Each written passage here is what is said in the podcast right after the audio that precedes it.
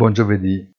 La decisione della Banca del Canada di alzare il tasso ufficiale di solo mezzo punto percentuale rispetto ai 3/4 attesi viene interpretata come foriera di un intervento simile anche da parte della Fed tra meno di una settimana. Riflesso immediato sul dollaro, che si riporta sulla parità con l'euro, e comunque sui rendimenti dei titoli di Stato che scendono di qua e di là dall'Atlantico in maniera sincrona, portando un po' di sollievo sui portafogli obbligazionari. Si attendono nel pomeriggio invece le scelte della BCE, dato per scontato l'aumento di 3/4 di punto del tasso REFI, ma con qualche dubbio in più su eventuali novità sui programmi d'acquisto titoli.